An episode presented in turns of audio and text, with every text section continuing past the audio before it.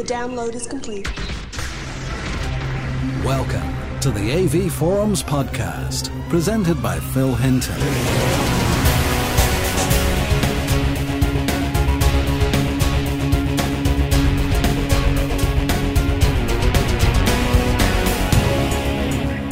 And welcome to the Home Cinema Podcast for August two thousand eleven. Coming up, we look at some of the products we have reviewed in the last month, and we also preview the new Panasonic P T eighty-five thousand three D L C D projector.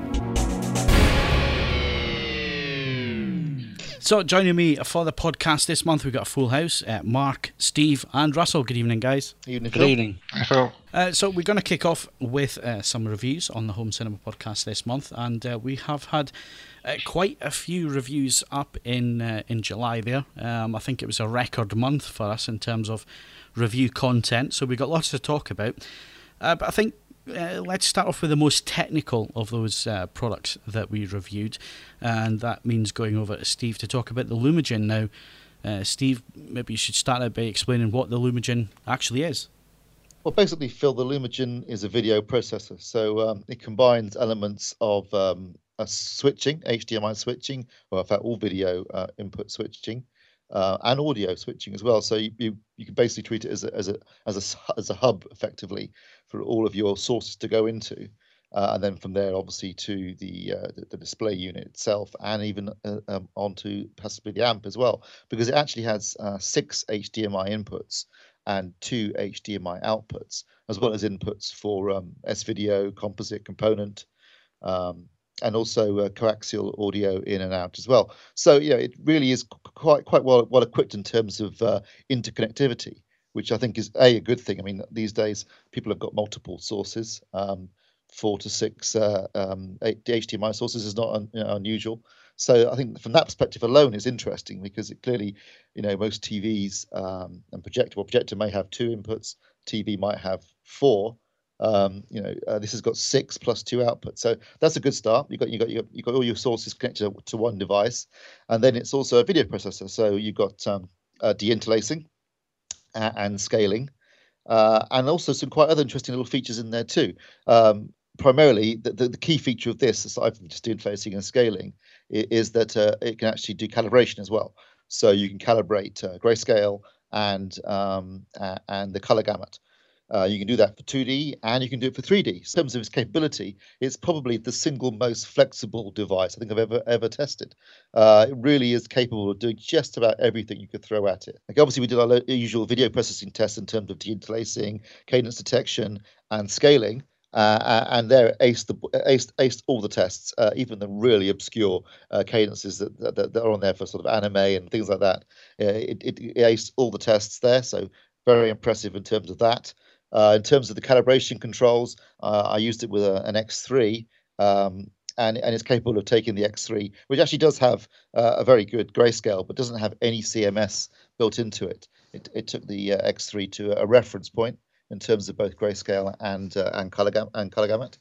Um, and uh, obviously, it's got some interesting little, little extra features in there that perhaps you wouldn't have thought of. Um, one of the really interesting ones is called uh, reinterlacing. So basically, if you're feeding it uh, an already deinterlaced uh, signal from a source that perhaps isn't particularly good at deinterlacing, it can reinterlace the signal and then deinterlace it again itself. And that can be quite useful. I believe certain, certain things like some Sky sources can be already deinterlaced, and that can be useful for that. Uh, so that's an interesting little feature it's got in there. It also, it has multiple aspect ratio control, which basically means that uh, obviously you have the usual aspect ratios like one point eight five to one, two point three five to one, but uh, you can also do custom ratios too. So you can uh, stretch this, the image vertically and horizontally, uh, which means that you can uh, use it in, in conjunction with an anamorphic lens, for example. Or in fact, um, what I've done with it is for a two point three five to one screen, you can actually use the uh, Lumagen to resize Um, the image for one point eight five to one movies without actually having to do any zoom on shift. Obviously, by doing that, that you might introduce some scaling artifacts, but they certainly aren't visible at all.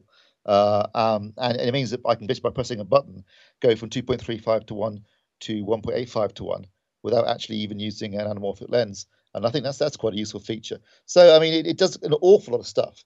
Uh, and, and in fact, in the review, uh, I mean, uh, I tried to cover as much as I possibly could, but I think I was just scratching the surface in terms of what it's capable of. It, it really is an incredibly flexible piece of equipment. Um, and if you think about it in terms of, you know, yeah, okay, it's about three thousand pounds. But if you think about it in terms of adding it with a projector, let's say a very good projector, but doesn't have a C M S like the X three, for example, um, you can have a particularly, you know, a really good uh, package there for about the price, same price as an X seven. So uh, it, it does offer uh, you know, flexibility and opportunities in, in ways perhaps you might not have thought of. It's not just a, a, you know, a deinterlacer and scaler. It is a full C M S as well, and grayscale, um, as well as having multiple um, uh, connections for, for sources uh, and displays. So uh, yeah, overall, Phil, I was massively impressed with it. I mean, it got a reference score.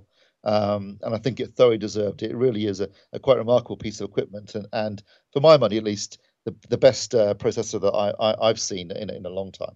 Now, there's a few models out there under the Lumagen banner. Um, what are the differences between yeah. the different models?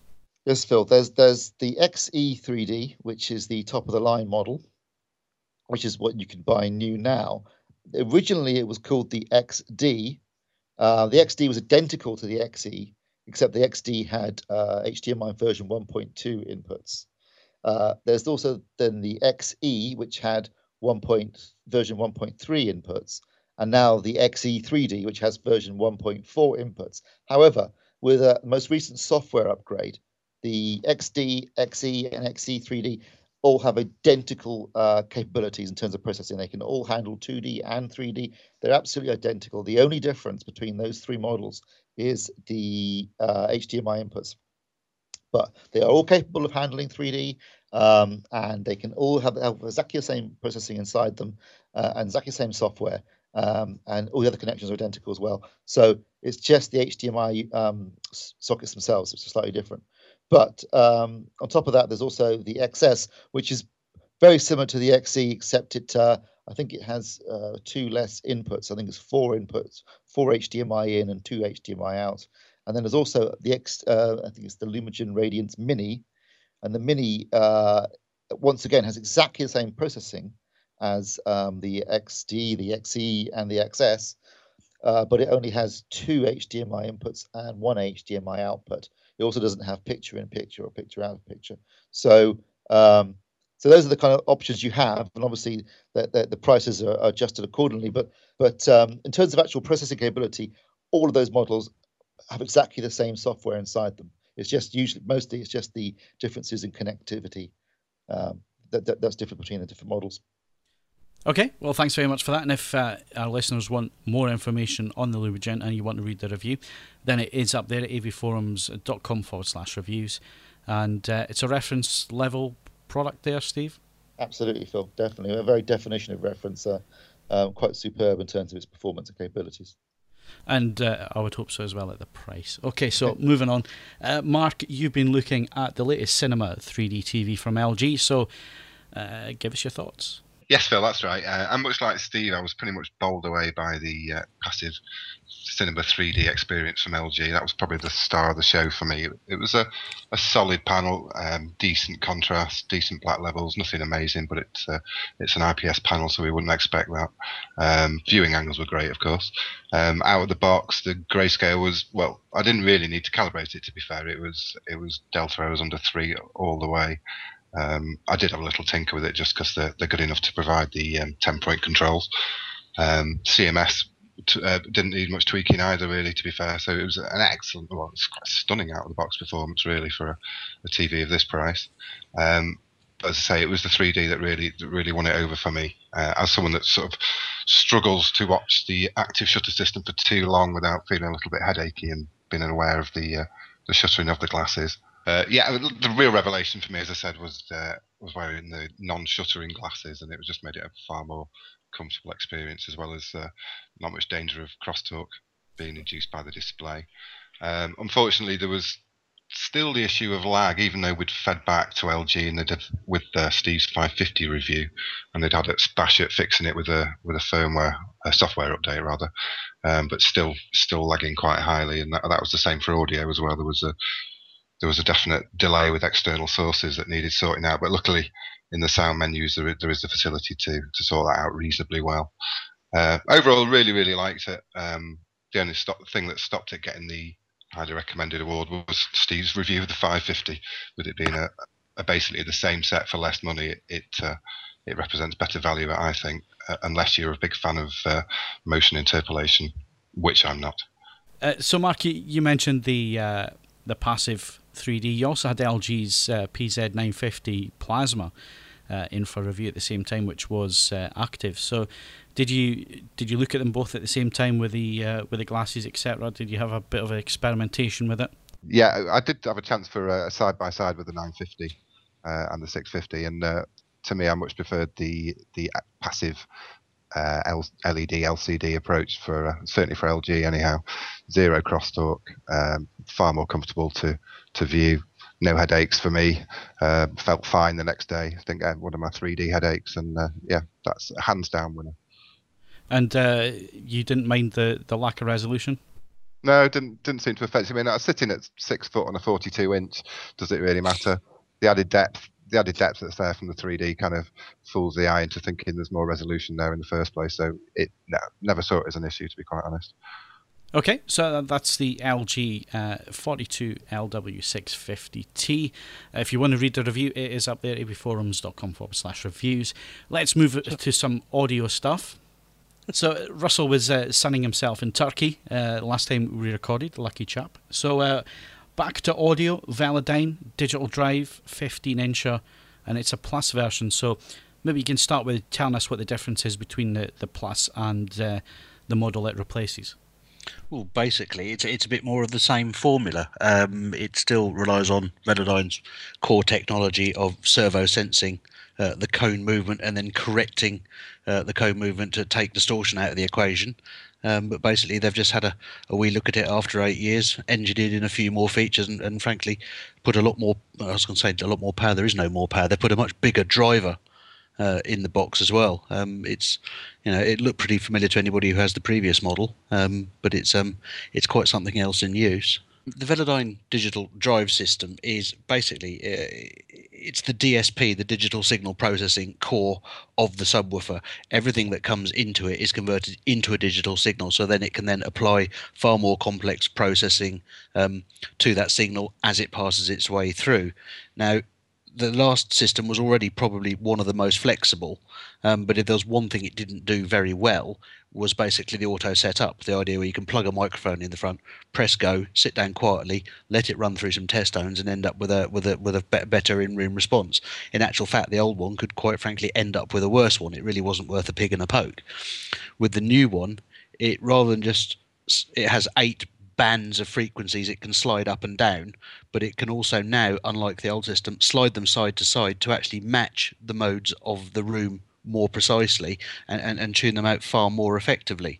So it's actually that feature is actually worth it now, albeit they do seem to have slightly confused it by having two auto setups on it, one which includes the speakers and one which doesn't, but you know, can't have too much of a good thing, I suppose. Um, but the key thing about the subwoofer is it still has the um, the servo Um, technology. Um, this is something which one or two other people do, but nobody does it quite effectively as Velodyne. They attach basically a very small accelerometer to the back of the cone. Um, this then senses the actual movement of the cone back and forward, and it compares that movement to the incoming signal from your A V processor or, or however you've decided to connect your subwoofer up, looks at them, compares them, and then actually modifies the amplifier's Um, output to make the cone move more true to the original signal. Um, when you hear it in action, it's one of those things that initially sounds a bit unimpressive because precisely what you're not hearing is a lot of the guff that makes subwoofers sometimes sound impressive, but it makes them sound extraordinarily tight and dry. And there's a lot of the time you actually wonder if the thing's switched on, and then of course something arrives, a big effect or whatnot, and lifts you clean over the back of your sofa. Um, it's it always was an impressive piece of technology, and it still is. Uh, and I don't, so, and if you like the way Velodyne employ it, I don't think anybody else does it actually as well. Obviously, Russell, the the main part of, of any subwoofer is, is the type of driver that it's using. Um, so what are Velodyne using with, with this new model? Um, it's an evol- it's an evolution of a driver that they actually did for the completely over-the-top D D eighteen twelve. Um, it's a, it's a it's a, a sandwich cone made of Rohacell, which is one of those um, materials that's familiar to anybody who's, I don't know, B and W speakers or, or, or something like that. Um, but whereas the old um, uh, the old mo- the old motor on the rear of the cone was um, overhung, that is they used a very long voice coil in quite a small magnetic gap. They've now decided to use a very big magnetic gap with a short coil that stays entirely within its travel. Um, it's one of those things that makes a small difference, but it's quite expensive to do. But if you do it right, you can end up with an absolutely thunderous subwoofer. The new driver in this one, if I'm if I'm remembering rightly, has just over twice the throw of the old one, which is very important with a sealed subwoofer because you don't have a port to augment the bottom end output. So everything you get comes from that driver. If you can throw a driver twice as far, you've just doubled your output, um, which is equivalent to basically buying uh, two of the old subwoofer. They've turned up the limits on the servo to uh, further quash distortion, but they now think they're getting so much output out of the longer throw drivers, the new twelve incher will actually offer more output than the old fifteen incher, and that's quite a feat. That's a, yeah, admittedly it wasn't overnight, but that's that's a big leap from one range to the next for actually not much more money. And talking of money, I mean, you know, the Velodyne Digital Drive series, it's it's always been a premium subwoofer, but in terms of performance, how much are you getting for your for your buck? You could buy subwoofers that will bend your walls and rattle your doors probably harder below twenty hertz. The question as to whether you actually need to, yeah, probably not so much because your speakers have probably died trying to keep up with it. Um, in, in realistic terms, and I'm sitting in a room here that's what, twenty-one feet one way by eighteen feet the other, I'd never ever felt there was a moment when I really thought, oh, I really need to turn the bottom end up on this. It, it really did deliver as much as you could really possibly need, but it was the taut precision and the texture it gave to anything featuring any amount, especially real sounds, not so much the, the overblown, you know, big Autobot punching something else halfway through a planet sort of sounds. Um, something like a tank track wandering past or something like that just felt so crisp and concussive and real. Um, it, that's its real quality. It's not, not just sheer output, but it's just just the, the tactile reality it gives to everything. Moving on to two-channel music, I know you're a, you're a big two-channel fan as well as your movies. Uh, how did it perform? Uh, yeah, no, I mean, um, in terms of music performance, absolutely reference level. I mean, it's just it's it's clean, bottomless performance. Um, you, unless you listen to sort of bass test tracks or something like that, you you wouldn't even get to know, you know. You'd never get to tax the real bottom end of it. Um, it just you, you turn it on and it just blends seamlessly into the bottom of your loudspeakers, but suddenly they sound four times the size, and so does the space in which um, the, the sound stage between them is happening. It's just, you know, it's, I, I don't know, it's, it's a bit like drawing the curtains back or, you know, or whatever. It's um, very, very, very impressive subwoofer. Probably one of the things I've been most, most enthusiastic about for some while, to be perfectly honest. Now, there's always, you know, chat on the forums about musical subs. I mean, basically, any subwoofer should be able to, to handle music. What makes a Velodyne different? I don't know if it's necessarily just the Velodyne different. I personally, and I know some people tend to disagree with this, tend to always lean towards sealed box subwoofers. Um, regardless of whether you've E Q'd them to flat in room or not, if just because their transient response is better, that's the time it takes after a note hits the driver for it to actually settle back to no note, if you like. Um, there's something be- the, the sealed subs tend to be better damped, so not only do they tend to start the note possibly a bit sooner, but they certainly let go of it quicker as well. So it tends to, although the notes are played with the same pitch, the same precision, and potentially the same level of distortion if you're within the subwoofer's capabilities, they just do seem to be a little bit more nimble and light on their feet. Um, it's it's one of those things you can measure. You, you can measure it, but ultimately when you're sitting there listening to it, you use the old toe tapometer, and uh, it, it, you know it just it just it just rumbles, you know, fast. fast fretted bass guitar and things like that, just just really really motor with it, keep really keep the the rhythm of the music going. Uh, we've already mentioned price, and I guess in, in rounding up, I mean we need, we need to take price into consideration here in terms of overall. You've said it's reference, so it, it, using an analogy is, is that like comparing a, a a, a Vauxhall to a Ferrari, you know, both will get you from A to B, but, you know, I know which one I'd rather be with. Um, where, where, where yeah, I mean, you, you theoretically can get bigger and even more capable subs. I mean, what we're dealing with here is, if not sort of, if not totally Ferrari, it's definitely Maserati, but not quite so badly behaved. I like the analogy. So, reference level, if you want to read the uh, Russell's review, it is up there on the site, avforums.com forward slash reviews, and it's well worth a read, so go and have a read of that. Mm. Let's move back to Steve. Let's talk about T Vs again. Uh, very quickly, because uh, we've already covered the D eight thousand plasma from Samsung, but we always like to go with the, the largest possible screen for a review, and you had a look at the sixty-four inch. How did it perform?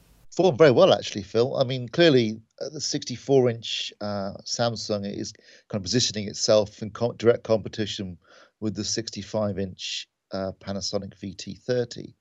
Uh, and I've got to say, uh, having already reviewed the fifty-one inch D eight thousand, uh, which, which I quite liked, but, but wasn't totally bowled over by. I gave it, I think I gave it recommended, but uh, it was, you know, it was a good T V, good solid T V. But I thought the blacks could have been a bit better. Um, I have to say that uh, I really like the sixty-four inch version.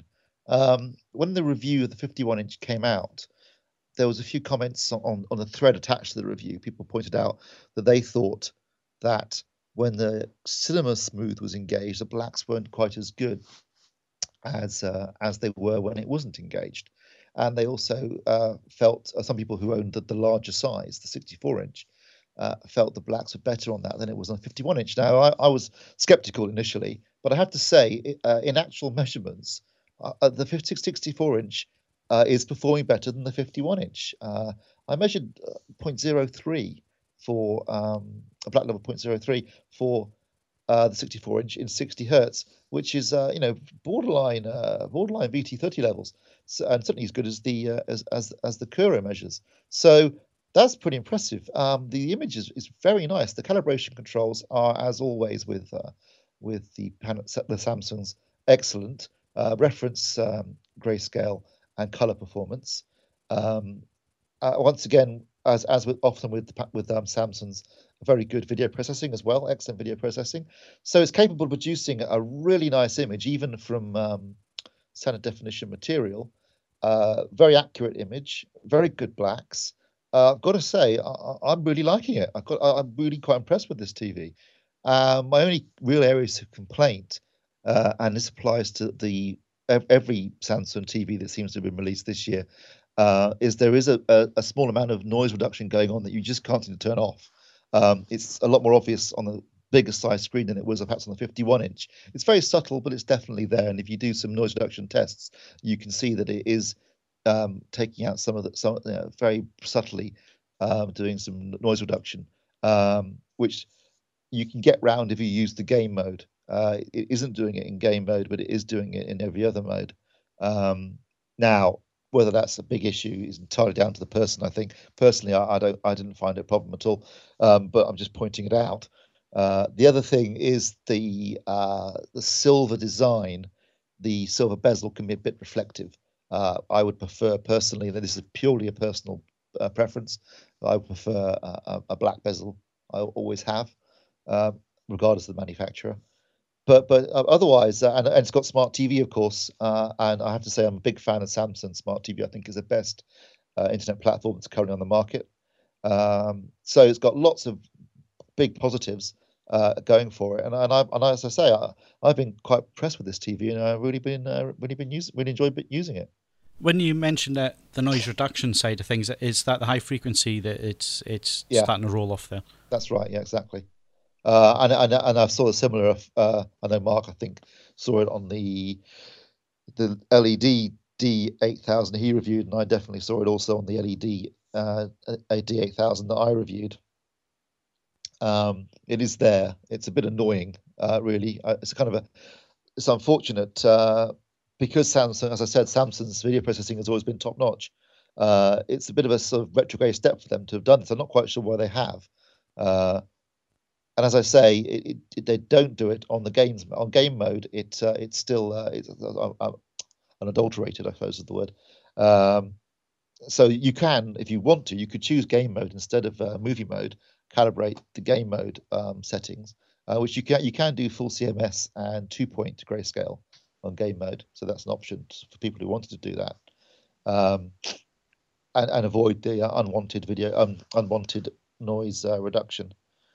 But uh, in game mode, I, I noticed it was measuring about fifty milliseconds. So it's not, uh, uh, that's the same kind of measurements I've been getting from all the Samsungs that I've reviewed uh, this year.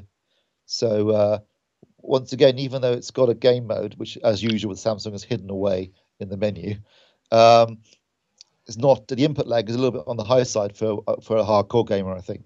But uh, but for someone like me, you know, it's fine. But uh, if you're a particularly uh, dedicated gamer, you might think it's a bit slow. With the noise reduction, Steve, is it is it something you'd think you'd notice uh, if it wasn't a side by side comparison? Do you think it's it's pick you can pick it out in, you know, everyday material, or is it something you picked up on on along the way, as it were? No, I mean, I obviously um, in this particular review, I was looking for specific things because I'd already yeah. reviewed a fifty-one inch previously, and certain things had come up in the in the uh, in the forums about that about that make of T V.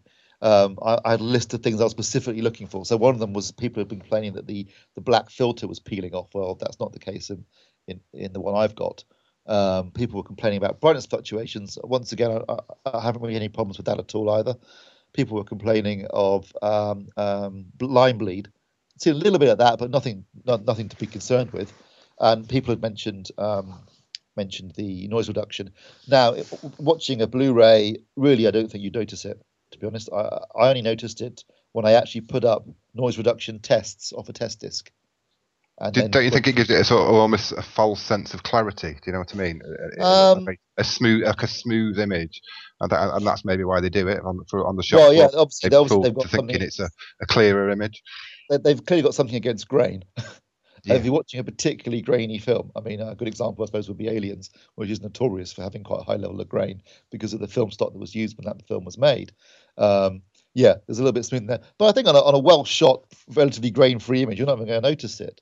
Uh, quite a lot of people don't like grain, do they? People complain well, about, yeah, exactly. yeah, why is my Blu-ray looking, looking grainy? Of course, it's been added by the, by the director, so... Um, But a lot of people don't like it, so perhaps they're looking to appeal to them with that image. Yeah, absolutely, Mark. I mean, it could well be a lot of people would prefer that, to be honest. Uh, as, I, as I say, uh, it, it's quite subtle. I don't think it's most people probably wouldn't even notice it.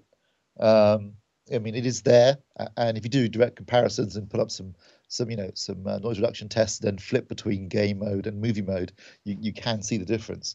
Um, but but I, I think on, on majority of material, most people probably wouldn't notice it. Uh, I don't think it detracts from what is still a very good television um, with a very nice image overall. Um, and obviously, uh, unlike the Panasonics, it doesn't have issues with fifty hertz. So, so you know, I guess I think the thing we've been saying this year quite quite regularly is, unfortunately, there's no such thing as a perfect T V. Um, there's always sort of issues here and there. But but overall, I think it's a very capable performer. And certainly, if you're looking for a, a large screen plasma, uh your two options really at the moment are the sixty-four inch uh, Samsung and the sixty-five inch Panasonic. I would definitely give them both a both a uh, you know demo, and then and then make your mind up. But uh, as I say, uh, quite a difference in I, cost between the two. There is well, that's the, I mean that's the thing, right? I mean, there's there's the cost issue clearly that's going to be taken into account. Uh, performance wise, I don't think there's much in it between the pair of them. Uh, and then there's obviously not the two design. grand anyway. Well, apart from the money, yeah. And obviously, there's the design you know, that the Samsung goes for the sort of the perhaps more wife-friendly silver look, uh, and the um, the the V T. Not my wife. Not like it. No, doesn't can't stand the silver bezel stuff. Can't stand it. She's like you, black, black all yep. the way. Um, uh, well, but obviously, um, the difference, the big difference between, other than the color scheme, between the uh, Samsung and the Panasonic is that the Panasonic uses the single sheet of glass. So it's not uh, the Sam Samsung is a lot less reflective than the Panasonic uh, in that respect, and also considerably lighter. The sixty-five inch V T thirty weighs a ton. I mean, I uh, it took three of us, actually, no, it took four of us to get it back into the lorry when it was picked up after review. It was that heavy. Um, the Samsung is noticeably lighter. I mean, I, I actually managed to put it up on my own, which I could not do at all with the, with the. Uh, with the Panasonic. So if you're thinking of wall mounting, for example, then bear in mind the massive difference in weight between the two. So if you want to uh, read Steve's full review of the uh, sixty-four D eight thousand Plasma, uh, then go to avforums.com forward slash reviews. And uh, we're going to go back to some audio. And uh, uh, another manufacturer, Russell, who have built up their company uh, specifically online uh, and uh, selling direct to the end user. I, I believe their, their models changed slightly Uh, in the last year or so, but we're talking about X T Z. Um, you've had the speakers for, for some time now. You're using a, a reference set there, which uh, you got from me a, a little while back. Um, but this time around, it was the Mark two model, so tell us all about it. Yeah, um, or more specifically, the ninety-nine point two six model. Um, it, it, without going into depth, you should just go to their website and you'll work out which number applies to which shape. But basically, there's uh, there's two shapes of the ninety-nine point two six and a rectangular version called the ninety-nine point two five, rather, for some reason or another. They're all basically the same speaker. It's the box that's changed. Um, I think um, I think I was actually one of the first people in the country to have a pair before they even became known on the forum. They were sort of they they ticked a little box after a long internet search I've been looking for for three identical speakers across the front, which is something I know you like, Phil. And it was it was a bit odd to try and find a manufacturer that actually sell you three loudspeakers. So anyway, um, so here we are, the Mark two version. Um, what's different? Well, frankly, from the outside, nothing apart from the Mark two sticker. All of the differences are in the crossover, um, which for those who like a peek inside a box when it's available, and I do, um, is a much, much more massive affair. It's gone from a ten element crossover, I think, to fifteen, and it's on a different scale altogether. It's it's like it's twice the size. All of the components are much bigger. Um, all of this without actually increasing the basic price of the, of the speaker, which is a nice thing. Um, but the difference it makes to the sound is is um, is quite remarkable. Um, you know, you can have a great box, you can have great drivers, um, but if at the end of the day the crossover doesn't knit them together, um, it, it's it's a bit pointless. It's a, I don't know. It's a bit like having the best sauce in the world and the best the best display in the world, but if your picture processing's cack, then you aren't going to get a good picture no matter what you do. Um, and that's basically what they've been doing. They've been tweaking the internals and the guts of it. So they've changed the crossover, Russell, but um, you know. We have listeners who uh, are maybe starting out with their home cinema and so on and don't quite understand what the difference is between crossovers. Maybe you could give us a quick one oh one on what the crossover does. Right. Well, simply, in, in a two-way loudspeaker, you have a you have a larger driver which handles the larger amplitude, amplitude and deeper signals of your bass through to your sort of the bottom end of your mid-range. But as frequencies increase, that hands over to a tweeter, which is a smaller, more delicate driver, better able to move quicker and disperse the, the, the higher, lighter frequencies like treble. Simple as that. The problem is, is that there's no point sending the tre treble signal to the bass driver because it won't really do it. And there's no point sending the bass driver to the tweeter because it will blow it up. So what you have inside is a little network of electronics that take the signal in, split the two frequency ranges in half, and to send the relevant bits to the right driver. Um, the thing is, is that loudspeaker drivers aren't a simple electrical device. Um, their actual electrical properties change depending on how hot they are, exactly if the cone's in the middle of its travel or at the end of its travel, it's quite different. Um, it's almost it's almost a bit of a dark art, the engineering of it. You can, you know, you can plug various values into various calculators to try and design a crossover, but it's quite it they tend to be developed by quite experienced and um, and clever people.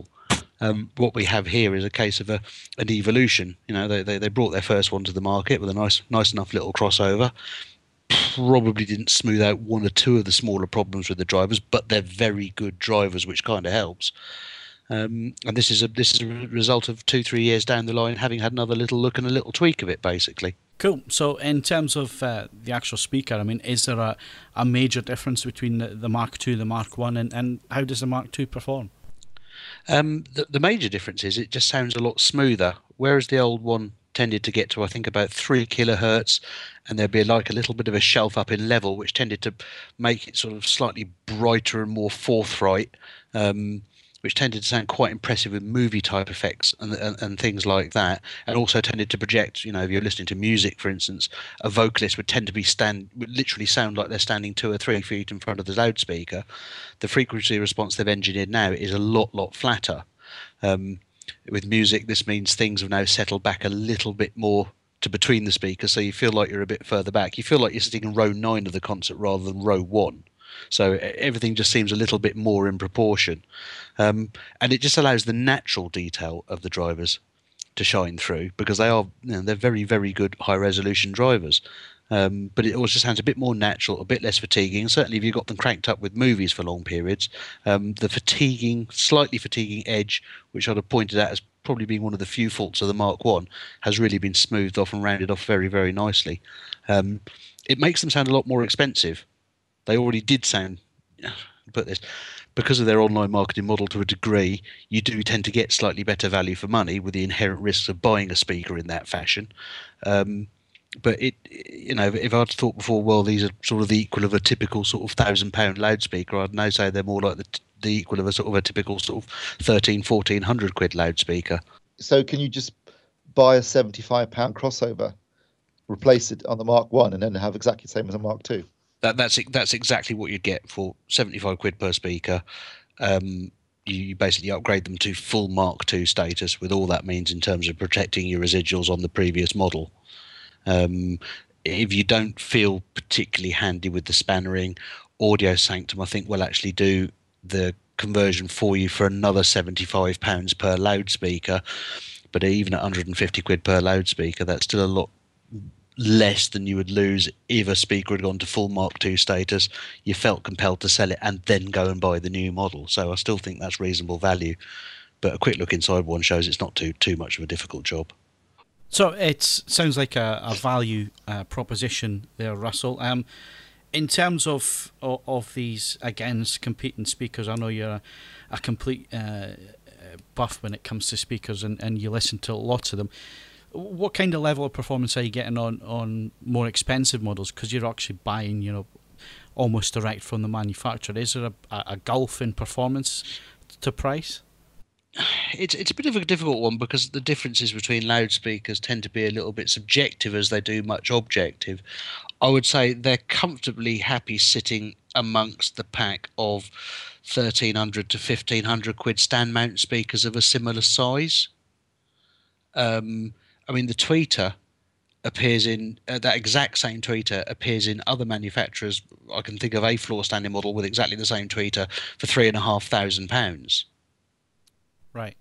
Uh, you get obviously you get commensurately more in, in other areas of the speaker's build, but these aren't exactly lacking in that. So it's always a it's a, it's a little bit of a fine one to call. You know, this is why I know I tend to always shy away from direct. Is X speaker better than Y speaker?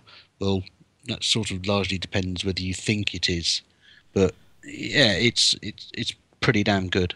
Yeah, I've got to ask that question. I know there's all different types of things, like what kind of room it's going in, and there's all these different parameters. And like you say, it it gets very subjective. Um, but then again, it, that's why we call you Mister Golden Ears. Um, yeah, well, well done. Did you get a badge, Russell? Uh, yeah, I gave it a I gave it a best buy on just just sheer value for money grounds, really. Excellent. So there you go. That's the X T Z uh, ninety-nine point. What is it? Two six. Two six. It Piano. Always confuses me. Um, Mark but, two. But if you want all the details on that review, then avforums.com forward slash reviews is the place to go and read Russell's uh, fantastic review on those speakers. And we're almost out of time for the podcast this month. Uh, but I guess uh, we can't go without discussing a brand new projector which is uh, going to be hitting uh, the U K in September. And I was lucky enough to be invited over to Hollywood, uh, now it'd be two weeks ago now, um, to go and have a look at it. It's a long way to go to go and look at a, a projector. Um, so that was what, almost about twenty hours travelling there and twenty hours travelling back. But I've got to say, a fantastic location. It was held at Panasonic Hollywood Labs, uh, which is based in Universal City, next door to N B C, um, and next to the, the theme park as well, which uh, we went for a, a wander round when we landed in L A and bumped into Jay Leno, who was uh, doing some interviews in the street. So that's all my name dropping done. What was the projector like? Well, um, we were taken into a, a viewing room. um, which is the main viewing room at P H L. Now this is a thirty foot screen, um, which they use a, a Christie digital projector uh, for looking at uh, rushes and uh, Uh, some of the compression work that they do. Um, if people aren't aware, po uh, Panasonic Hollywood Labs are responsible for the three D Blu-ray standard. Uh, it was uh, it was them who developed uh, the sequential standard for the Blu-ray uh, or playback of three D. So what they they tend to do in that room is they tend to put up the the master uh, and then the compressed uh, Blu-ray disc on a split screen, and you've got to decide which one is the master and which one is the Uh, compressed version, and it can get pretty difficult with uh, with some material uh, actually telling the difference between what is compressed and what isn't compressed. Uh, so it was a thirty foot screen. Um, we had the P T A E four thousand, which was the last model from Panasonic, um, which has been out since two thousand nine, and I think we give it a highly recommended badge back then when we reviewed it. Lots of interest in this projector. It's an L C D projector, but it adds in three D this time around. Pricing hasn't been given yet, but it's likely to be about three and a half thousand euros, which is likely to equate to three and a half thousand pounds probably. It uses a D nine L C D uh, panel, but with a, a new wider aperture, so it's uh, it's said to be a lot brighter uh, than the the outgoing P T A four thousand. And the four thousand was not the brightest projector out there. It really uh, it really needed to be set up in a really good room. Uh, it would suffer if it was set up in a room with white walls and white ceilings and only the curtains pulled. The main thing is that they have changed the design. I don't know if you guys saw the design of the P T A E four thousand, but it's basically a brick, uh, a square brick. They've changed that. It's a little bit bigger, and they've rounded off the edges and moved the lens from a central position to a position on the right. So it does kind of look like... Um, the latest line of Epson projectors, uh, that kind of look with the, the vent to the left hand side, lens to the right hand side. In terms of uh, picture quality, well, they're claiming that the, the L C D panel's running at four hundred eighty hertz for three D material, and they reckon um, it is almost crosstalk free. And I have to say, during uh, the demonstrations, which I had, and that was two demonstrations in two different rooms, it was really impressive. And there wasn't an awful lot of crosstalk there. In fact, you had to look really hard for the crosstalk. Obviously, it's using active shutter glasses. It's the same active shutter glasses that they use on the Viera T V. So if you have a Viera T V, um, you don't have to go out and buy another set of glasses. Uh, the, the glasses will work with this projector. And we saw uh, quite a bit of material, from two D to three D material. It was three D that obviously they were pushing with this model, and I have to say, really impressive stuff. Uh, didn't notice any flicker from the glasses. And bright image, Phil? Yeah. Um, well, it's it's like it's like all these projectors. I mean, obviously they've started off with a wider aperture for the the D nine um, L C D panels. So in two D it's really bright. In three D you're losing about seventy percent, but it's still quite bright for three D. You only really notice the difference when you take the glasses off in terms of how much light you're actually losing. But saying that, watching Uh, three D images on it, it's very much like the X three, uh, the X seven and the X nine uh, for J V C. Uh, same sort of level of brightness to the image.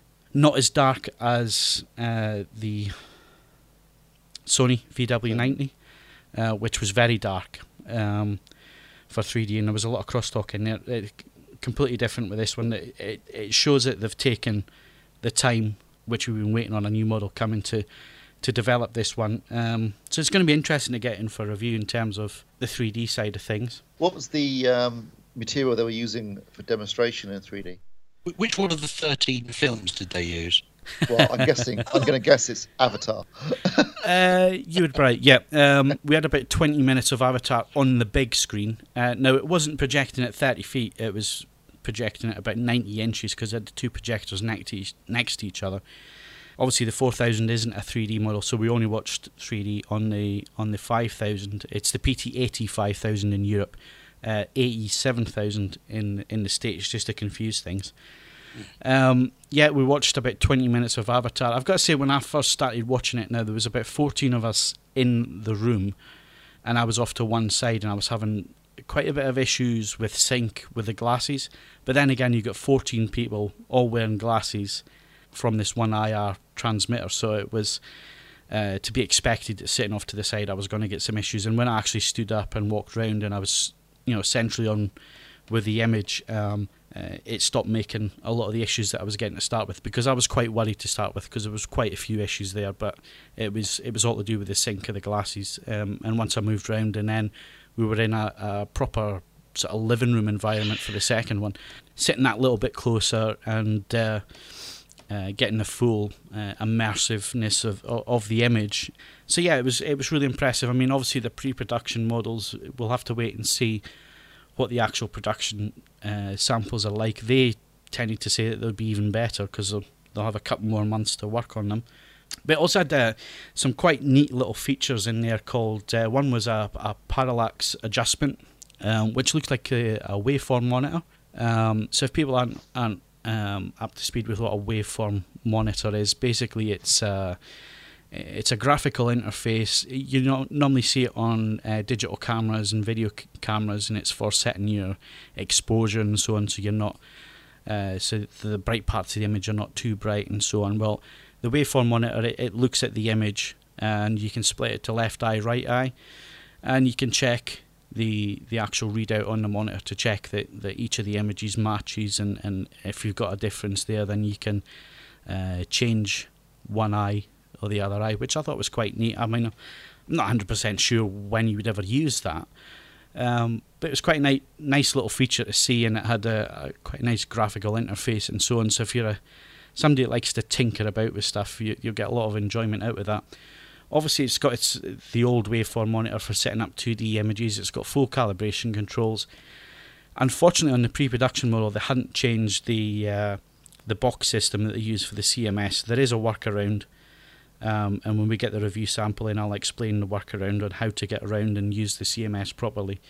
Um, unfortunately, we did feed it back to them, but it looks like they're going to continue with the old design, which just doesn't work because the colour's produced by the projector, um, which it produces as the as as your reference is wrong when you measure it. So uh, you're better doing a workaround where you actually measure from a, uh, a pattern generator. Sorry, Phil, I was going to say, the um, one of the features I really liked on the previous projector, four thousand was it, um, was the zoom and shift memory. Yeah, the cinema. For usually with a two point three five to one screen. Yeah, the lens uh, lens adjustment. Well, obviously, that came out on the three thousand. The four thousand um, added in the automatic detection. So if, if you were watching a Uh, sixteen by nine film and it suddenly changed to two three five, the projector realised that and then would zoom it out to fill your two three five screen. That remains with this model. It, it's still there, but it, it won't work with three D films uh, that are scope. And the reason that was what was explained to me, and uh, there is a slide in the video, and the video is up there on avforums dot t v. Um, there is a slide on there for the three D customised um, projection image, and basically their, their ex explanation was that the amount of parallax uh, actually changes when you zoom the image up, because that's basically what you're doing. You're, you're basically zooming the projector and you're changing the, the parallax of the image. So if you're going for from a ninety inch to one hundred twenty inch wide, uh, the parallax changes, so your eyes um, uh, should be sixty millimeters. Is that right, Steve? You're the three D expert. Yes. For excellent parallax. So that changes as soon as you go to a wider screen, then that parallax changes. Um, so that's the reason why it's it's not there. We'll wait and see for the review model um, and see if they've done something to add that in there. But I wouldn't put my mortgage on it. Um, it looks like it's a, it's an issue. And it's something that J V C don't do as well. I mean, the X three, X seven, X nine, you can't use an anamorphic lens. It won't do the anamorphic stretch. So that's the only downside there. And to be honest, I don't think it's a downside because, like we've already discussed, I mean, the J V C don't do it um, because of, of issues with the scaling. The Panasonic doesn't do it, but you can still force it manually um, and, yeah. and zoom it up manually if that's what you want to do. But then there's only thirteen films out there in Blu-ray, and I think two of them are in two three five. Other things with the projectors, it had seven different picture modes, which I thought was um, interesting because I think one of the issues of feedback we gave to them last year or the year before was that uh, cut down on on the number of different picture modes, and they've increased them. So there you go. Uh, normal, normal, dynamic, Rec seven oh nine D Cinema, Cinema one, Cinema two, and game mode. Uh, and in game mode, it says it reduces the uh, frame delay, so the lag time. Um, so that'll be interesting to check out. I don't do much gaming, and I've never done gaming on a projector, so that'll be a new experience for me. Uh, the one of interest there is Cinema one, Cinema two. Cinema one is designed by a Hollywood colorist, so it'll be completely wrong to the standards, um, like it was last time. D Cinema is a completely wide gamut.